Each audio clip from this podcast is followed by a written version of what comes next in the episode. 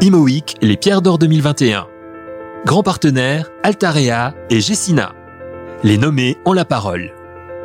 Bonjour Jean-Frédéric Henry. Bonjour. Vous êtes président d'Altarea Entreprise Studio et vous êtes nommé pour les Pierres d'Or deux mille vingt et un dans la catégorie promoteur.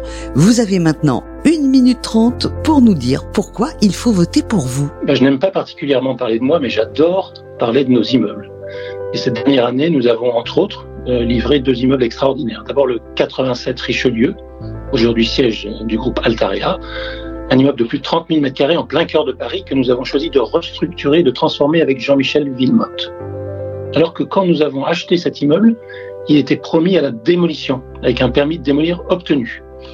Et nous en avons fait un immeuble absolument incroyable, avec des terrasses, des balcons, plus de deux mille mètres carrés d'espace vert et d'une modernité absolue en termes de confort pour les salariés. Et tout ça avec un bilan carbone treize fois plus faible qu'une démolition-reconstruction. Et puis il y a Bric, le nouveau siège Monde d'Orange, à ici les Moulineaux que nous avons fait avec Jean-Paul Viguier.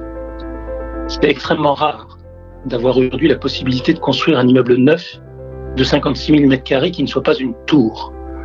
C'est un vrai morceau de ville, une entrée de ville en plus, qui change la vie de tous les habitants, les utilisateurs de ce quartier, avec notamment un nouveau parvis public menant au R E R et au tramway.